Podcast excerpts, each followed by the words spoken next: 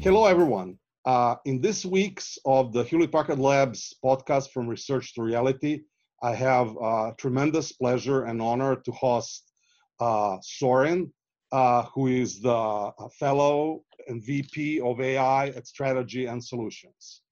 Hello, Sorin. Hi, Dan. Good to be here. Thank you for the invitation. Uh, I have high hopes of this, extremely high hopes. I was looking forward for this one uh, for many weeks. Um, you have had uh, your very long and interesting professional career. Can you tell us a little bit uh, how it all unwinded? How did you get to where you are today? So it started about in I think almost 13 years back when I was finishing my PhD, and um, to be honest, I was looking for a job, right? And uh, my manager at the time, uh, who would become my manager at the time, Jean-Jacques Braun, we had a couple of interviews. We discussed about uh, uh, parallelization and scalability and MPI, which were kind of entwined with my uh, a, with my PhD in AI at the time. And then basically he told me, "Where do you want to start?" And I said, uh, "In the field. I want to. I want to go out. I want to travel." I was young, obviously, about 27 at the time. So I started HPE with uh, doing HPC post-sales activity. So basically going out after my PhD, going out and pulling cables and doing wiring and doing uh, installations and so on and so forth. And it was really interesting. I wanted to, to, to get out of the, out of the lab and just go out there and uh, do the work. And then easily I realized that I wanted to, uh, to do something else. And from post-sales, I moved uh, to a pre-sales engineer dealing with HPC uh, projects at the time and uh, actually uh, helping uh, the sales to, from the technical standpoint, supporting them, understanding the customer needs. Then I moved to very large pre-sales deals. I was just targeting three or four or five a year.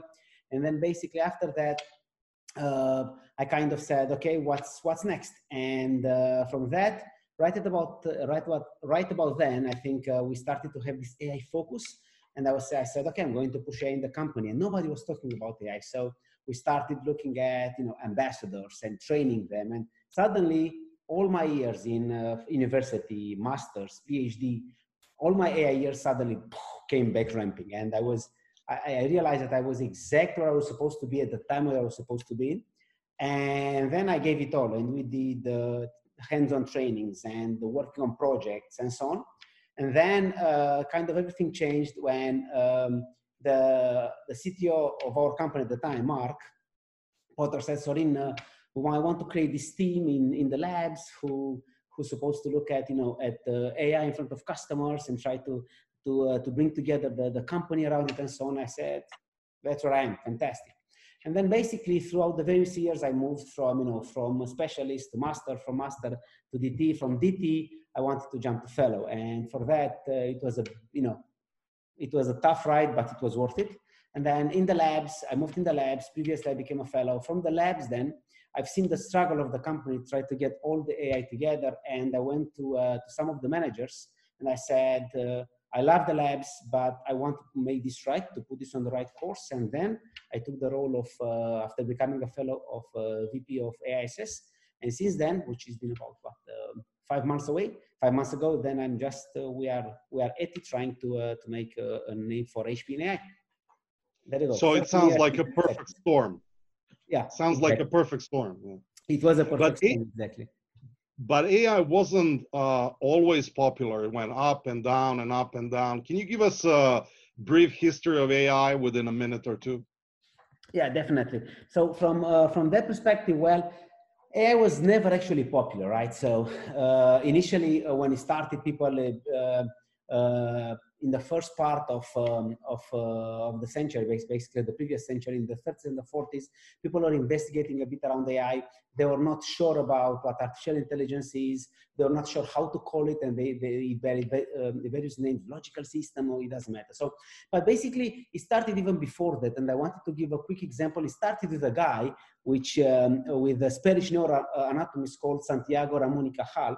At, at the point, he was really curious about brain, right? How would the brain work and so on. And then using microscopy and special stains, what he did was, was he realized that he can actually map the brain of a bird, for example, and so on, right? And that was a bit, uh, he gave us with all the various uh, arborifications or arborizations and the various threads and wires, it looked like, like a perfect uh, uh, electrical circuit.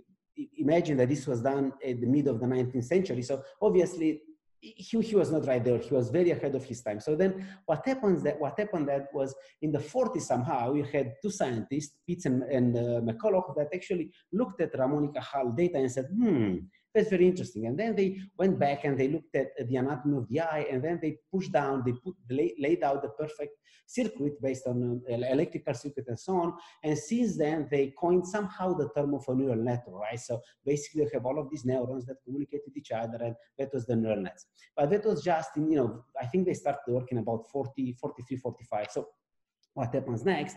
In the same period, you had a lot of advances, like Alan Turing in the 50s that was looking at intelligent machinery, and then he created the, the Turing test and so on. Uh, if a machine can um, can fool a human that is actually a human, then obviously that machine bears intelligence. So, so there are a lot of a lot of things going on in parallel. And then what happened was that in the in the 56 there was a very quick conference where um, at Dartmouth. Uh, at Dartmouth, and basically they got together there, all the various scientists, and then the, the term of artificial intelligence was actually coined by, uh, by a researcher which, called, which was called McCarthy. Initially, they wanted to try various other names, but artificial intelligence was coined then. And then you have, as you said, up and downs, right? You had uh, the golden years, uh, more uh, from the from the 50, 56 up to the 73, 75, where basically they tried everything and everybody used to actually throw money basically at, uh, at, uh, at artificial intelligence, right? So they were looking at NLP and uh, reasoning machines, and they were thinking that actually, you know, uh, everything can be um, uh, can be solved with AI. And I think even Minsky at one point was saying that within 10 years or something like that, all the problems that we have are going to be solvable by uh, by artificial intelligence. We are going to have a huge AI machine and so on. But then what happened was that it, the first AI winter, so to speak, came, and it, uh, in the in the 70, in the 75, 74, 75, and lasted for about uh, five to six years. And it came because there were there was one guy in the UK called uh, Mr. Hill, I think, it, and he published a, call, uh, a report called Hill Hill Report and showed to the UK uh, uh, Parliament and said.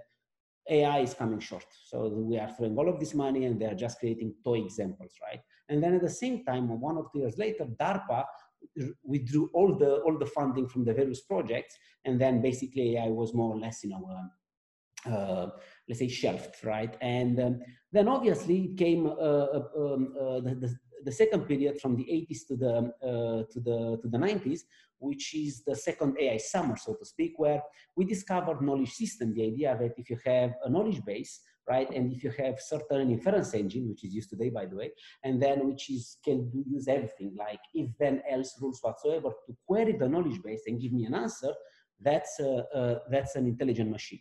So knowledge base system exploded, and out of that, something else was was bought was uh, called which was expert systems right and then expert system was actually just looking at one single uh, one single uh, uh, vertical, and then you're trying to do a question and answering system in that vertical, and boom, then a lot of use cases around expert system and so on. The Japanese wanted to create a super machine that is able to solve everything and so on. So therefore, we had the second summer.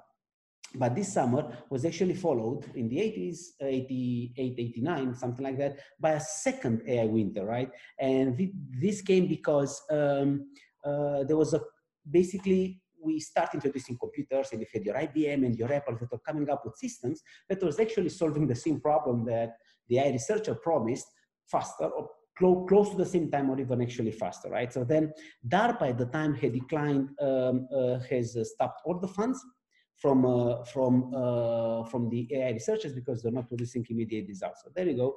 And then you had the second AI winter and so on. And then it was a small AI fall, so to speak, right? Between the between the uh, 90s and the 2011. And basically the fall is named because it was not a boom, because nobody wanted to use the AI term as an AI. So they were calling their projects something else just to get to be able to get the funding, like, you know, computational system or cognitive system and so on, because AI was, you know, an overused word and so on. So in that period, you actually had a lot of, uh, a lot of breakthrough, right? So also in this period, you had the Deep Blue that beat um, our favorite Kasparov, uh, uh, champion at chess and so on. So there are a lot of uh, breakthrough there with AI solving very narrow problems. Then what happened was that in 2012, uh, convolutional neural network happened and computer vision happened and deep, deep learning happened. And now basically there's a boom in AI, which uh, everybody hopes that they're not going to have a third winter. So I would hope that winter is not coming, right? So now we're in Indian summer, l'été indien. There you go. Exactly. That's a good one. Yes. Okay. So so we have this popularity context. Uh, it was either uh, popular or not popular, going back and forth. But how does it impact business aside of funding agencies? This is where currently today, you know, if you're looking at um, the nice um, uh, uh, curve of actually getting getting acceptance of uh, of new technologies, right? Which Gartner is, is putting the is naming the, the various curve of disillusionment. It doesn't matter what it is, but mm-hmm. basically, if you're looking at that, uh, most of the companies today are trying to understand how to use AI.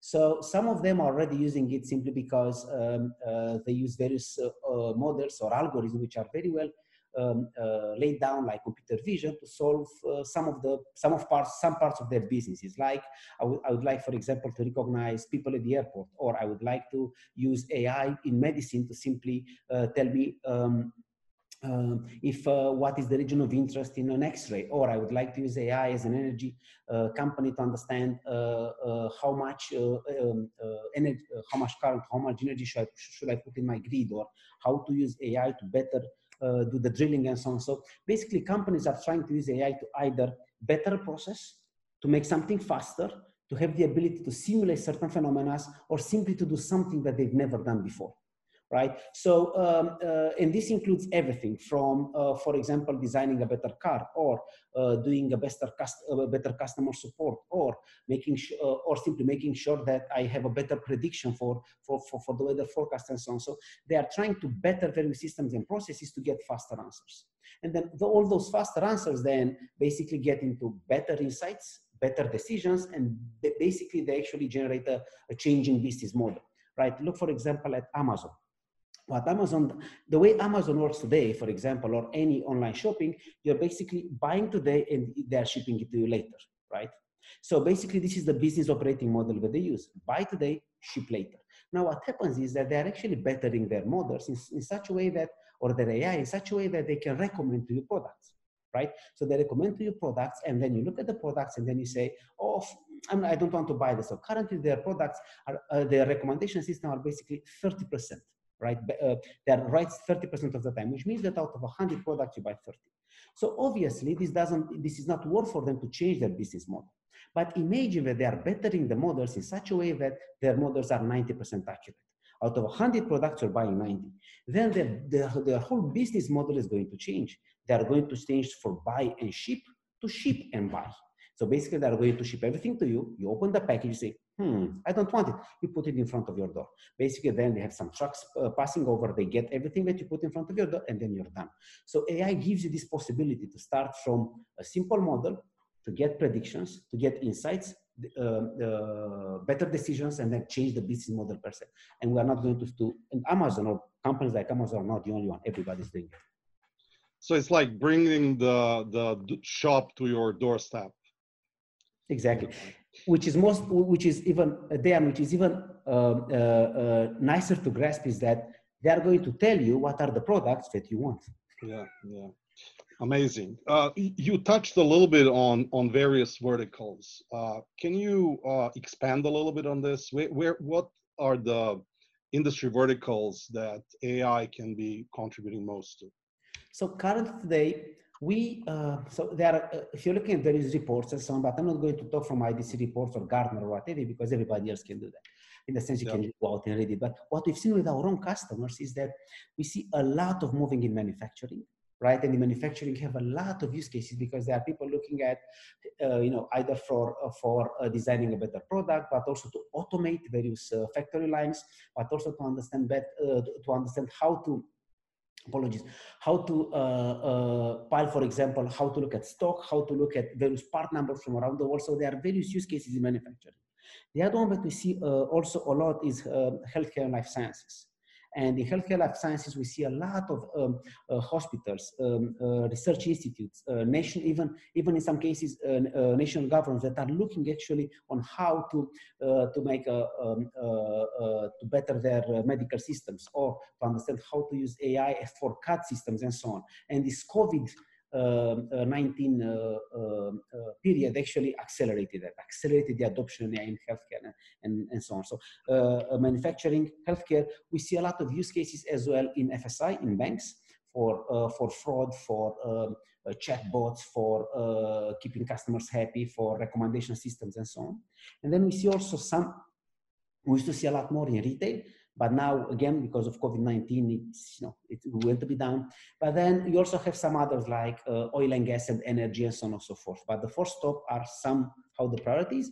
And you have one, an overarching one, which is basically your government and smart cities and so on, but it's looking across and it is interconnected with the others. But again, manufacturing, um, uh, retail, FSI, uh, healthcare, life, uh, life, sciences, government, energy. These are the ones that uh, they're actually looking a lot into there was a lot of discussions about autonomous driving. And uh, you know there are people who believe that ai will solve all the problems uh, and then there are those who are very skeptic. Uh, what do you believe is realistic goal in uh, five years ten years or whatever horizon you prefer to choose? I think you must know that autonomous driving is one of my deepest passions. It's very close to my heart right? And uh, also because it's one of the most difficult problems we uh, we've AI is, yet to solve. Simply, uh, you need to you have this car that basically AI needs to learn how to drive, right? And uh, they are putting on top all of the sensors to map the sensors to the map of to the action of the driver, and then the AI to actually drive it. And you need to uh, basically see like a man, uh, feel like a man, uh, like a human. I do apologize. Feel like a human, uh, see like a human. You know, um, be as faster than the human and so on. So it's a lot of variables that AI need to learn there. Now we are working closely with a lot of our customers, right? And from very traditional uh, car manufacturers to newcomers and startups and so on. So it's been a very, it's been a very, um, uh, it's a fast evolving market. Now, uh, the autonomous driving starts from level one to level five, right? And in level one, obviously, there is no intelligence in the car, and it goes to first uh, to the idea of uh, hands off, where basically the car is able to maintain the lane and to maintain a bit the um, uh, be able to change the lane and so on. And it moves it moves on until you have you know uh, no no AI, hands off, hands and eyes off, mind off, no steering wheel, right? From L to, from L1 to L5. Currently today, we are actually at about um, L2 plus L3. There are some companies that actually released uh, ADAS systems or as uh, Tesla and others, they release the ability for you to actually keep your hands off and then uh, from the steering wheel and then the, the, the, car to actually let, let, you know either vibrate or beep beep whenever you need to put your steering wheel, uh, your hands on the steering wheel. So we are at level two, level three. And uh, I believe that in the next five years, uh, we are going to get somehow to um, uh, to level uh, level three plus level four, level three plus level four actually is when you basically can take your favorite Harry Potter book and read it in the car, right? You still have a steering wheel in the sense you might you might be able to to somehow touch it. But also level four is also the time when they say that the car should be able to drive everywhere, everywhere there, which means it needs to drive in California or in San Francisco, but it also needs to drive in Mumbai right? And that is my that might be a bit difficult, right? So exactly. I believe at level three, level up to level three plus between level 10 and level four would be at, uh, more than attainable in five years. Depending on who, you, who you're listening to is going to be level four as well. I doubt it. Level five in 10 years, level four plus level five in 10 years, I think it is, uh, it is more than reachable, meaning that you read your Harry Potter book and you don't care about anything. So basically, we are working with a lot of companies, and my son is six years old, right? And I'm working with these guys, hoping that he'll never get the driving license at 18. Right. So, but the AI, but the AI will get driver's license in uh, in 12 years, according to you. Is that right? I hope so. Yes. So I, I, we are trying to push and to help these companies and uh, include for, from from everything. And this is not a technology. You know, this is not a pitch for HPE, but we are both HPE. So we are helping them with infrastructure, with services, in some cases with new models, ideas. And I'm trying to, we are trying to push the envelope just to make sure that my son doesn't, doesn't get the driving license, yes. That's a good motivation. So you have very nicely covered various verticals, uh, vertical markets. Uh, what about horizontals? What are the most impactful uh, AI horizontal technologies today? Deep learning, reinforcement learning, and then can you tell us what is on the horizon? what are the next most important technologies?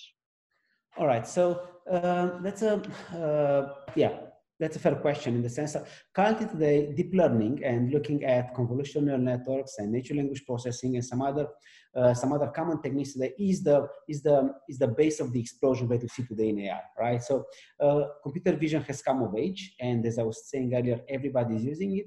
Natural language processing is about to come on uh, of age of age as well, in the sense that you have all of these uh, uh, very big uh, companies working on this releasing uh, new algorithms um, every couple of months and so on. So it's kind of becoming of age. It's a bit more difficult to crack than computer vision, but in the next two to three years, we're going to see more and more uh, production uh, production ready environments using natural language processing, right? So reinforcement learning is just around the corner and uh, uh, basically if you're looking you know you have various uh, companies that actually have pushed the envelope of, on, on, that and you're looking at uh, you know the famous uh, AlphaGo or AlphaZero, and then you're looking at the, the various algorithms released by the um, uh, OpenAI um, um, uh, team and in order to, to win a Doom and some others. So basically, reinforcement learning is not become of age. You still have clusters of companies that are actually looking, uh, uh, working on it today, and you have various successes here and there, but they are pushing the envelope. And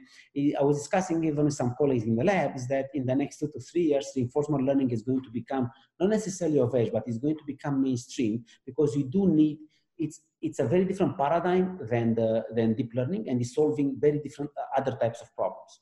But what we see in parallel that uh, companies are, are, are, trying to uh, to research a lot is how because for in order for you to actually get this algorithm on the go you need data. And most of the good quality data today as we call it needs to be supervised uh, it needs to be, I do apologize, label data, meaning that somebody needs to look at it and say, okay, this is uh, this is Dejan, this is Sorin, this is Dejan talking, this is Sorin talking, he's Romanian, he's what doesn't matter what it is. So uh, this is coming to a change because not everybody actually has good quality data. So new new new uh, techniques in unsupervised learning on small data on how to actually write better algorithms when you have uh, uh, unlabeled data little data, small data, these are actually coming important and they are coming towards us.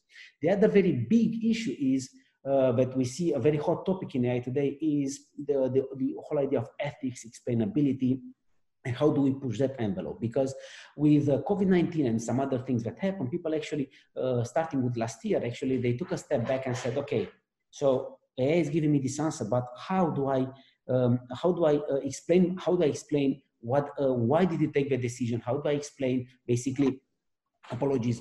Um, uh, what would change for example if i actually change this part of the data or uh, how is it actually uh, biased towards a certain type of category or a class and so on? So they are starting to put ethical problems. So you have reinforcement learning unsupervised learning explainability and also more and more people are going to take a step back and say okay i have this ai that is solving a very narrow problem how do I create then one machine that actually is able to solve problems across the floor? That's a bit further out, and the idea of um, uh, uh, general, uh, um, a general artificial intelligence or an, uh, or an, uh, a guy or an AGI, depending, depending who you're asking, is coming abroad as well from narrow AI to general AI. And this is something that is coming abroad, and it will come even faster when you solve unsupervised learning, reinforcement learning, explainability, or ethics, and so on and so forth.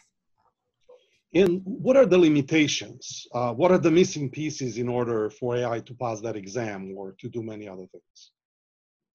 Uh, that's a great question. So uh, the limitations today are so the, the, the, first thing is is I, I, will not talk about compute power and so on, but the idea is that uh, there is a very big disconnect between research and companies right? Most of mm-hmm. the companies today are actually really focused about what can I implement today and what can I actually have.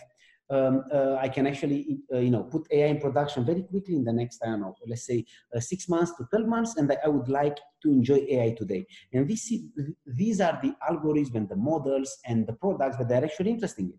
On the other side of the fence, you have uh, researchers which are at the universities and so, and so on, at research institutes that are actually curious to actually take the next leap forward.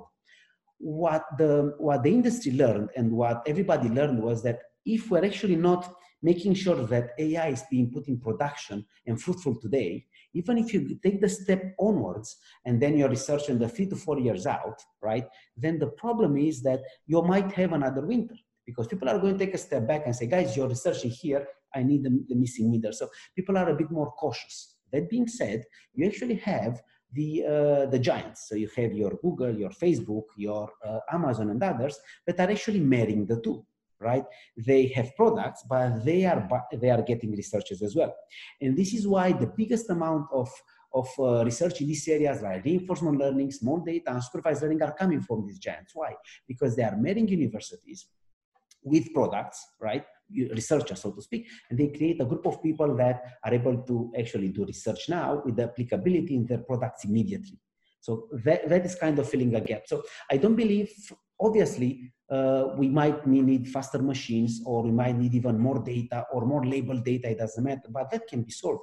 The problem is that we are in a in a, in a, in a situation where the industries, which are not the, the top ones that I mentioned, the top players that I mentioned, but the industries, they want to put AI in production today. And they need to do it with technologies they, that are ready today. While the researchers, they say, okay, I want to, to take a step onwards and do this. And there's a big disconnect. The hyperscalers and the, the big companies are solving this by bringing them together. But it's not something that will push the envelope very, very fast in the next two to three years. So in your future, there will be effectively many AIs. So retailers will have AI to recommend products. Then these products will go on self-driving cars to your front door. They may communicate with you. Given um, a plethora of these AIs, how will they be able to communicate and, and be compatible? Is there a future for standards? Is there a need for standards in AI? That's a, that's a, um, a great question. Uh, from the point of view that uh, currently um, you have, from the technical point of view, we already have a, a sort of a standard, a, a, standard which is the ONNX and so on. But that is more or less from the technical point of view, right?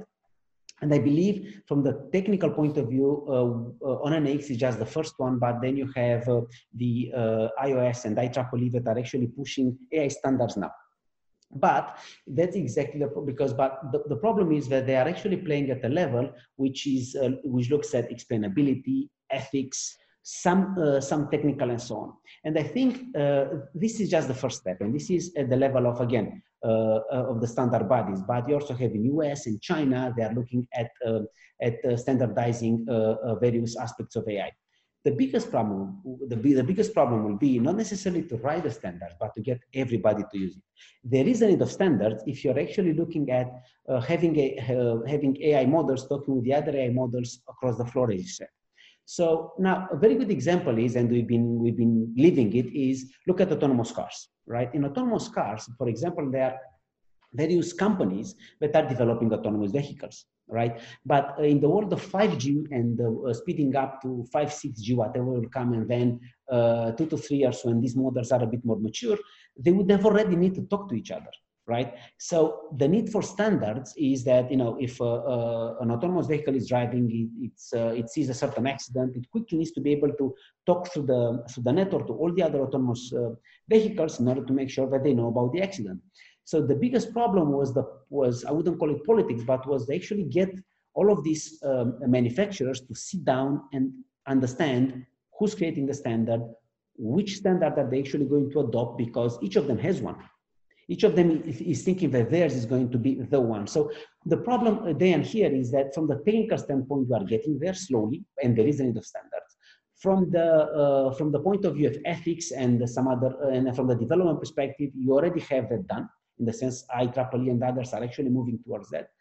But the, uh, the point is that you need to get all the various players to actually to, to make sure that they're actually going to, uh, to use one. And you, we don't need only uh, um, uh, the communication, and you need to understand about what would be the, you know, in the case of, uh, in the case of uh, um, innovation and in the case of um, responsible innovation in the standard and in the case of uh, for example simply investigating what uh, uh, investigating protocol if something goes wrong with the ai an accident or something. So you might need a black box which actually goes in all the various uh, ai uh, hardware or software and then out of that black, black box is a certain um, uh, standard protocol that actually everybody needs to be able to implement and abide, for, abide to. So all of these are in discussions but they are going to get more and more politicized either at the um, at the developer level, at the uh, at the industry level, at the government level, and so on. Is there a need? Definitely. Are we there today? We are trying to be. Are we then? Are we going to be there in two to three years? We have to. Let's switch topics a little bit. We spoke about AI a lot. Let's talk a little bit about Sorin. Uh, right. So Sorin is originally from Romania. Now he lives in Grenoble, France. He spent a lot of time in United States uh, traveling, although uh, I believe most of the time you spent on the airplane, at least before the corona. Uh, tell us a little bit about that journey from the culture perspective, not just from the career perspective. All right. So um, yeah. Uh, well, um, I started traveling uh, even before I actually moved to France. I started traveling when I was about, uh, I think, 20. And uh, in the university, I did a lot of scholarships. Uh, you're European, so I think you heard about Socrates or Erasmus, yeah. right? All, all of these exchanges with scholarships and so on. So I started doing, uh, I did a couple of those. And then uh, I already realized that I love my country, I'm Romanian, and I will never be anything else, right? But I realized then that there is, the world is much bigger right? The world is huge. So for me, uh, the target was uh, when I was 20, I said, and this is a personal target, it's, it's, it's stupid, but the idea was uh, the, uh, every year, basically, uh, once you're 30, you need to visit a lot more countries than your ages. So if I'm 30, I'm supposed to have visited 30 countries. If I'm 40 now, I'm supposed to have visited at least 40 countries and not only visited land and go, but dive into, into the, you know, go it somewhere local or try to understand a bit or talk to the locals and so on. So for me, it's, it's, it's, HP has given me this opportunity of traveling around, talking with a lot of people, and then basically uh, learning a lot about the various cultures. So Romanian moving to France, it was a bit, um, you know, uh, uh, France is the country that I actually lived in more than Romania, which is for six years now. And I'm trying to learn the culture, speak the language, but it, it has been difficult because it's so different. Traveling to US, then it's even it's a quantum leap forward, uh, forward in a sense uh, onwards because US is so different than France and Romania, right? And uh, uh for me, I, I sometimes I feel that, you know, I understand the US, uh, I understand France, I understand the Romanian. At heart, I'm still Romanian because where I live, I, am French. And because of the company I work, I work on, I'm American, right? So to speak. So I'm trying, I, I, I, I'm, I'm, a, I'm a sort of a, a, a mixture between all the various cultures. I'm trying to work with everybody. I understand everybody. And recently now I started working a lot with India, which is yet a very different country as well. So every time when when you need to talk to people, you need to understand where they are from, you need to understand uh, how do they think, you need to understand because something which is very obvious for me, it might, it might not be so very obvious for somebody else. So um, it has been a journey and I enjoy the heck out of it. I love your definition of H index for travel. You know, just like uh, H index in references, you have invented your own for traveling. Uh, yeah. For the young generations um, in the world, tell us the importance of uh, finishing PhD. Uh, do you advise um, young students to pursue all the way to reach that degree or not? So, when I finished my the university, um, I finished in parallel my university and my master, so to speak, because it was a you know I, I wanted really to do nuclear physics and at the same time I want to finish my computer science. So I kind of did both in parallel in the last. It, it was a, it's a crazy story, but still. So uh, then I actually I wanted to start a PhD, and um, because I love the idea of doing research, right? And for me, research was the was the purest and the greatest, you know, purpose of uh, of in general, right? So do research, go find new things, help everybody. So, but then after um, after the, my PhD, and I'm going to go to back to the question, I realized that research is great, but now I want to see the applicability of this, right? And then I moved in the industry. What I would like to tell everybody is that uh, if you have the possibility of not starting right away into the industry and started, started working, I know this idea of getting, you know, uh, going out and work and getting paid and, you know, saving money and so on. But if you, for me, the fact that I passed through almost, you know, three and a half years, four years of PhD, it changed the way I'm looking at industry, applicability of, uh, of R&D, uh, designing products uh, and so on. Why? Because you understand the thinking process that goes in before. It, it forms you to the idea that you need to listen to your customer, you need to listen to the researcher, you need to listen to, in our case, to pre-sales and sales and so on. So it gives you that overall, uh, overarching view of everything. For me, it's shaped who I am. So if I am to recommend somebody, and I get goosebumps now, for me, if I if I need to recommend to somebody, go out and do a PhD, definitely. It will change your life. And then you can delay your decision, work or not work, by three years or five. Delayed, if you can. After those five years or four years, whatever, depending where you are, you can go out and you can work for 40 years in your life, which is fine, or whatever you. Push that decision out. The PhD, the, the, the, the, years of PhD are going to shape who you are, are going to give you a better understanding of, of what goes beneath that, you know, that Alexa that you consume, that whatever you. So do it. Definitely, it is worth. I would never, I would never have done it otherwise. One of the most urgent matters today for humanity as a whole um, became uh, inclus- inclusion and diversity. And uh, I already know this sensitivity and uh, how important it is to you during this interview. But given your broad perspectives of living in Romania, now France, United States, do you see any differences and similarity how inclusion and diversity should be uh, applied and treated? Also coming back to the previous questions, PhDs. The PhD, when I was doing my PhD, we were in an environment where, you know, we are all PhD students. Nothing else mattered there. No, it doesn't. It didn't matter that you know um, that you are a boy or a girl or a man or a woman. It didn't matter that you are from Romania, from China, from Hungary, from US. It didn't matter the color. Nothing mattered. We are PhD students, you know, studying together, uh, climbing together, uh, having lunch together. Everything was done together. And that kind of shaped also the way I think in it doesn't matter who I have in front of me, the whole idea is to listen. So that kind of shaped me uh, thinking about the fact that, you know, uh, good ideas can come from anybody. And there are no actually stupid questions or bad ideas. It's just, you know, the, the capability of listening.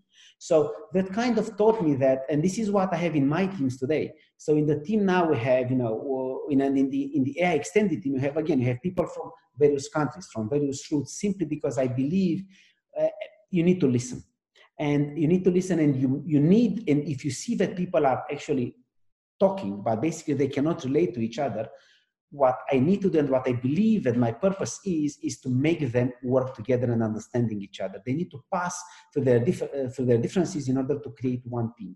So the PhD uh, years taught me that, you know, we are all equals at the table of at the table of AI in my case, right? So there's one big table, one big family, they sit down and they talk. So basically, if you fail to do that, and I'm telling this to everybody, if you fail to do that, you are going to miss your next uh, great idea simply because it's coming from somebody that you don't want to listen to. So allowing people to, uh, to master their ideas, including them and making sure that we are sitting at one big AI table is really important. In the case of AI, for example.